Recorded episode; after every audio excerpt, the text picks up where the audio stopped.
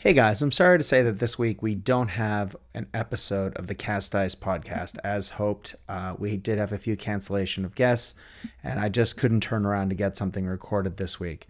I did have a request though to publish uh, part of an old LRDG2 episode. Now, the LRDG2 was the predecessor to Cast Dice, and I think you'll probably recognize both of the voices on this episode, as it is me and our old buddy Pete West, who has been on quite a lot recently. He's always a great guest, and we spend a lot of time talking about Marine Raiders. Of course, that is absolutely appropriate given the drop that Warlord did showing the new uh, Marine Raider models, uh, or should I say, the re release of the Marine Raider models. But we'll talk about that on a future podcast. Anyway, uh, the Makin raid by the Marine Raiders has always been uh, a, a, really interesting conflict for me in World War II. And I think that this is uh, some great content that got lost to the sands of time when WWPD went away. And so we're republishing it on this network. Guys, please excuse the audio, mine in particular. Pete sounds fine. Um, I am, my levels are wrong for this. And it just shows just how much uh, this podcast has come along over the years. Stay tuned. We will be back with more new regular content next week and the following weeks after that. Thank you for your patience, and uh, we hope you enjoy this blast to the past. Have a good one, guys. Stay safe out there.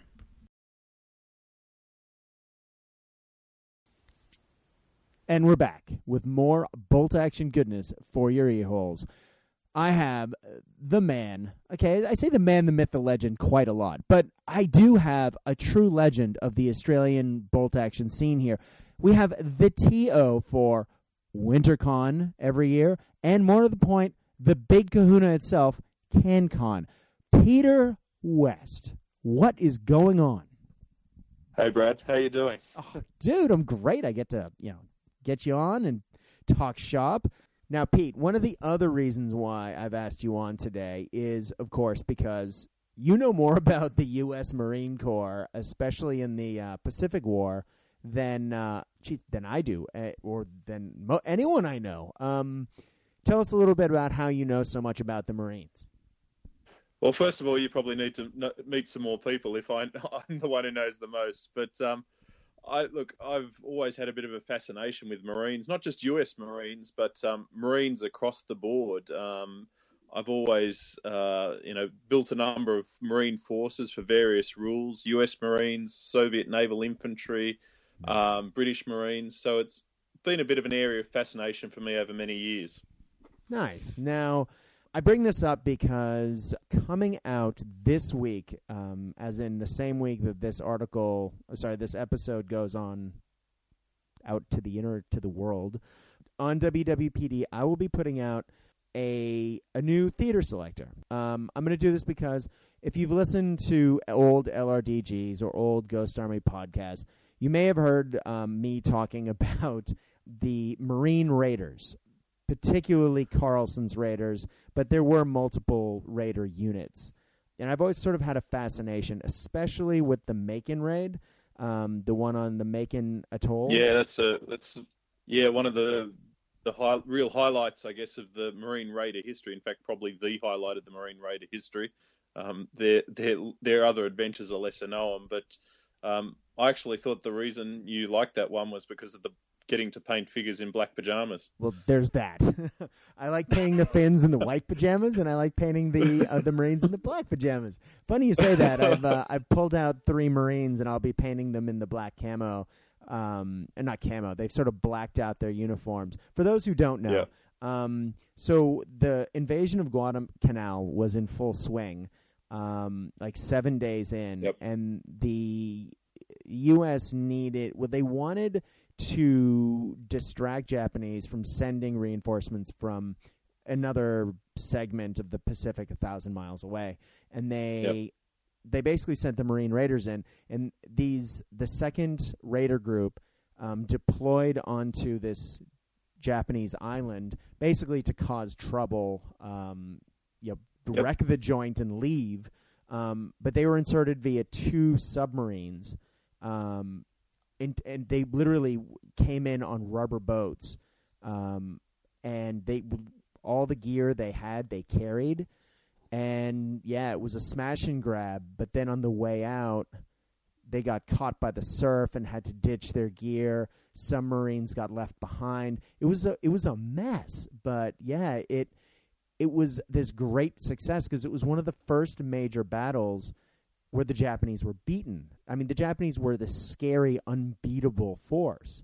Um, and these guys just came in, you know, wrecked the place, killed a bunch of people, including the commandant for the island, um, Yep. blew up a bunch of seaplanes, blew up some Yeah. boats, just mess it up. I mean, correct me if I'm wrong, Pete, because you, I, mean, I think No, you no, know- absolutely, you got it right. I mean, it was a real propaganda coup um, at the time, and it was something the Americans could play up um, Mm. After some very difficult times. And you know, uh, it was publicly a great success, but I mean, as you sort of alluded to, it was really um, almost a complete and utter failure. I mean, it was one of those missions that succeeded more by luck than uh, good planning or good operational art, to be honest. Um, yeah, and that's despite the fact that you know uh, retrospectively the Marines learned that the, that they outnumbered the Japanese by about two to one, yeah, and um, the, you know there's some historical debate about this, but the consensus seems to be at one point the Marines probably at least considered surrender, if not trying to surrender to the Jap- if not tried to surrender Yeah. to the Japanese. So it was a it wasn't the most successful operation at the time. No, it wasn't. And and Marines were left behind um, by accident. Uh, what six or seven Marines were Uh, missing in action. Nine of them were uh, missing in action, and they tried to pull a hide and like the Japanese essentially did later in the war. They tried a hiding sort of guerrilla warfare Yeah, tactic, They- and they that didn't work.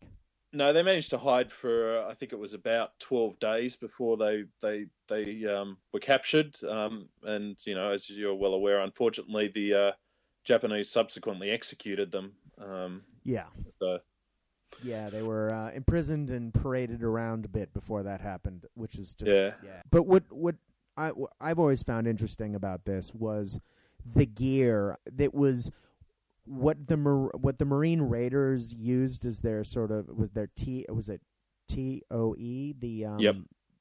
Yep. was uh, what later became standard for a lot of Marine detachments in the Pacific. Um, Yep. They were the first ones to do this. So they had 10 man squads, but they were broken into three man fire teams one with the bar, one with an SMG, and one dude with a rifle. And then you had the 10th guy who was the sergeant um, Yep. who would either have a trench gun, aka a shotgun, or a um, SMG, or just a rifle. And they would deploy and move around in really mobile little Yep. Tactic. Um, you know, it really plays into the American rules. Would you agree with that? Oh yeah, absolutely. I mean, like special forces today, the Marine Raiders were given a lot of flexibility about what weapons they took and how they organised themselves. And Totally. Carlson in particular, um, you know, came up with this concept of the the three three three by 3 with Mhm. the the machine gun, the bar, and and interestingly enough, they were one of the first groups of Marines to be issued with the M1 Garand rifle. So That's they were packing a lot of firepower um, in those ten man teams. Totally. And they also they had another really interesting tactical I don't know if you want to call it advantage, but the, Carlson was a firm believer. Like he had spent some time in China and he picked up this term called gung ho. Um, Yep. And he really believed that leaders at every level needed to be in on the decision making process. So we'd have these these informal meetings where anyone in in the rank could um, you know, officers from the lowest level to the highest level would contribute as equals and spitball ideas and come up with a plan. And in some cases, it's it's supposed to have worked brilliantly. It just so happens that in Makin, um, with when you know talking about possibly surrendering and whatnot, that was I think the one time it didn't work. Um, Yeah. But yeah, Yeah, I mean. Carlson's history was that not only was he in China, in particular, he was embedded with the Chinese communists. So That's right. he sort of got that idea from them, where there was a degree of egalitarianism in the leadership, um, Mhm. Which you know came back to bite him later later in the war and after the war, where he was painted as, as a bit of a commie sympathizer. But um, you know, he he brought that heart, those communist um, guerrilla tactics and that um, collegiate sort of uh, leadership style um, from his experiences in China and brought that to this unit. And uh, you're right, it, by and large, it served them pretty well. But um, that uh, that decision, the decision to um, potentially seek a surrender was certainly seems to have been a sort of where that broke down. He didn't display the right sort of leadership in, I guess, what was an environment of defeatism, and um, sort of things spiraled out of control briefly um, yeah. for a while there. Agreed. Yeah. Um, one of the things that I find really interesting about the Force, um, besides the the fire teams, and um, when I was looking at making the um, making this this force, um, I, I, and I flipped open the Empires in Flames book. Um, they actually have a unit entry for Marine Raiders, and what I find, I didn't realize the first couple times I read it. I knew it, but I didn't click that you can actually make those squads of three and four man guys because yep. they come minimum size of three guys. Yeah. Um, so one of the things that I've sort of done for this selector has said for every three guys, you can have one bar, one SMG, and you know one guy with a pistol, which could be a rifleman, depending on how you want to arm it. Yep. So you can actually make those.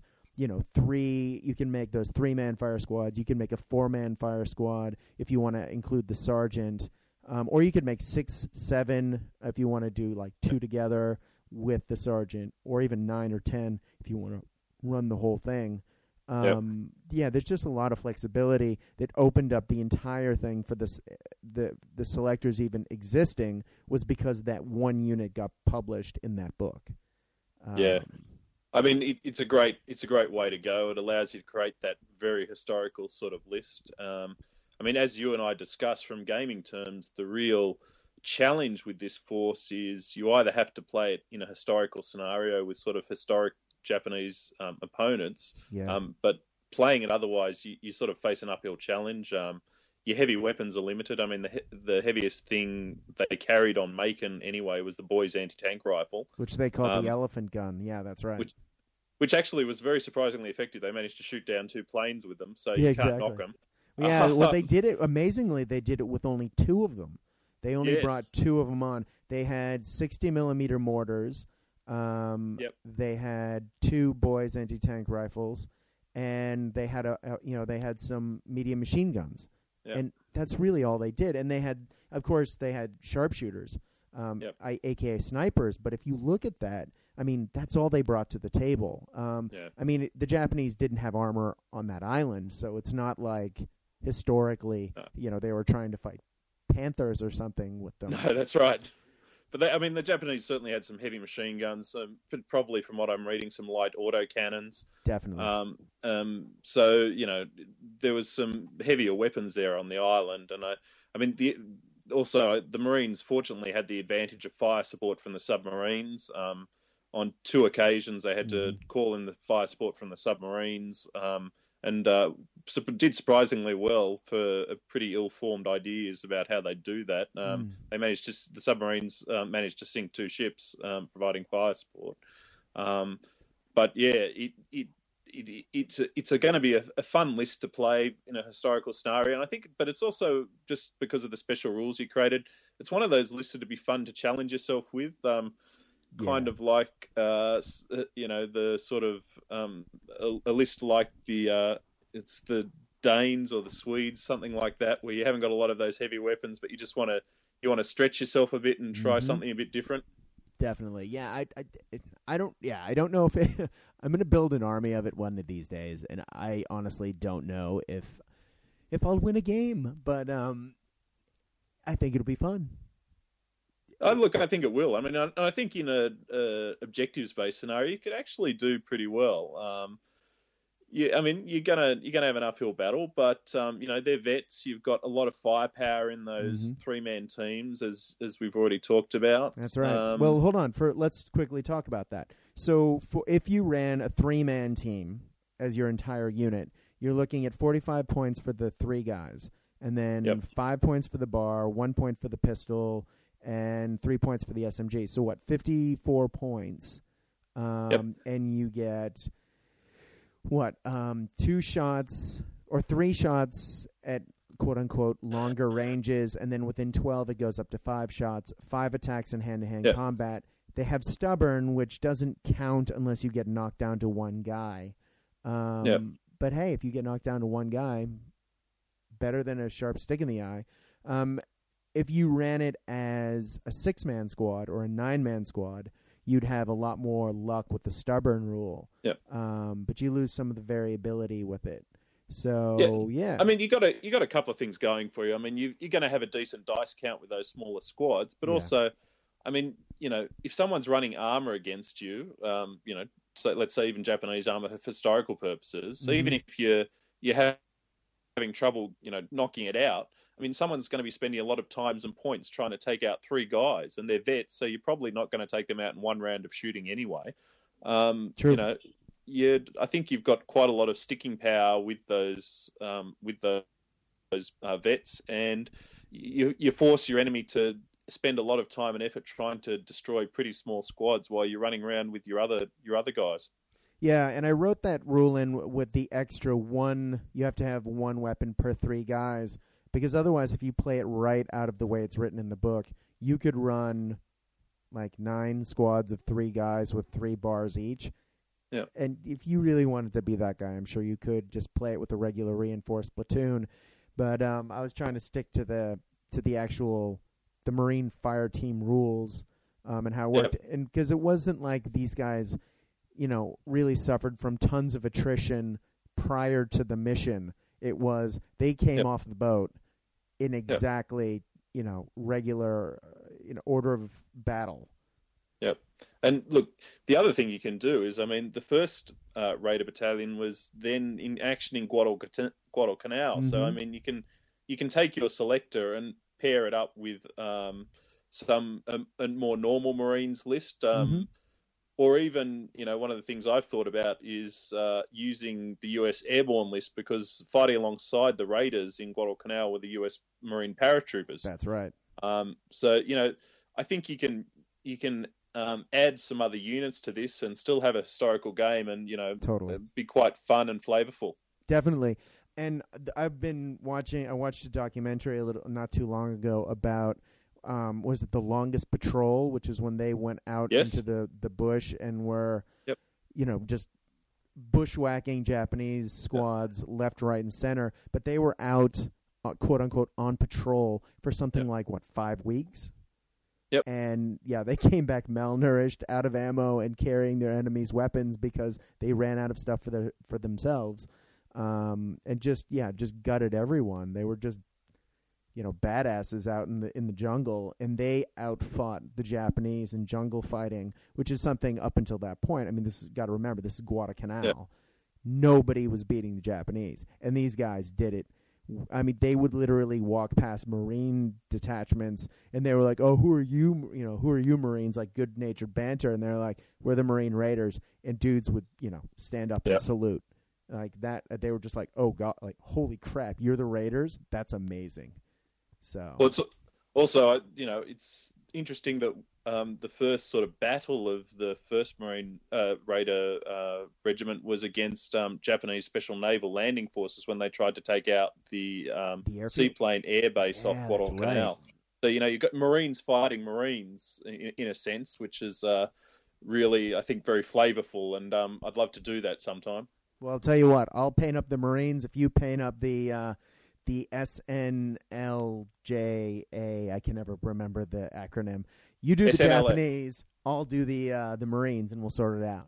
Well, the great news is I have some SL, SNLF coming from my Wartime Miniatures Kickstarter very shortly, and I'm looking forward to painting them up. So I think that's a, something we can do. Oh, dude, it is on. Well, that was 2016, and now we are back to 2021. And yes, that game never quite happened. Guys, there was reference to a Marine Raiders uh, selector that was put out on WWPD throughout this episode. And yes, that did exist. Uh, basically, all it was, though, was using the Marine Raider unit entry from the Empires in Flames book. Um, and it basically just laid it out, uh, removing pretty much all other options from the list, all vehicle options, uh, and the only options that were in there that Marines normally couldn't take would be adding an anti tank rifle. As we talked about in the episode, they had the elephant gun, as they called it. Now, you can easily recreate that using uh, just Marine Raiders, having your lieutenants. Um, we did talk a little bit about using um, an artillery observer um, for the submarine, providing air cover. Now, in addition to that, there was uh, there were mortars, there were machine guns, uh, and there were snipers. But other than that, just about everything else you would have would just be Marine Raider squads in this list. It is a very limited list. I don't know if I'd necessarily take it if you were going to try and recreate the Makin raid. I think it would be great for a for a narrative scenario. I don't know if I would take it ever to an event. In fact, years later, I still haven't. Although now that I'm saying this out loud, I am feeling, you know, five years on, like maybe this might be a good idea. I do own the models and I have assembled them after all. Might be time to paint some black pajamas after all these years. Guys, again, I will be back soon. I am sorry about uh, not having a full episode this week. This is just a little tidbit, a little blast from the past, as we said before, to um, tide you over. And we will be back with lots of great content soon. There's a Warlord podcast in the can that we will be getting out to you shortly, plus uh, some interviews with some pretty cool friends from uh, overseas. So I'm looking forward to sharing those with you as soon as I am able. I hope you are well out there, guys. And as our buddy Casey always says, when you are playing the games that we know and love, I hope your dice roll hot. I hope your beverages stay cold. But more than anything else, we at Cast Dice hope that you are having fun. Stay safe out there, guys. Good night.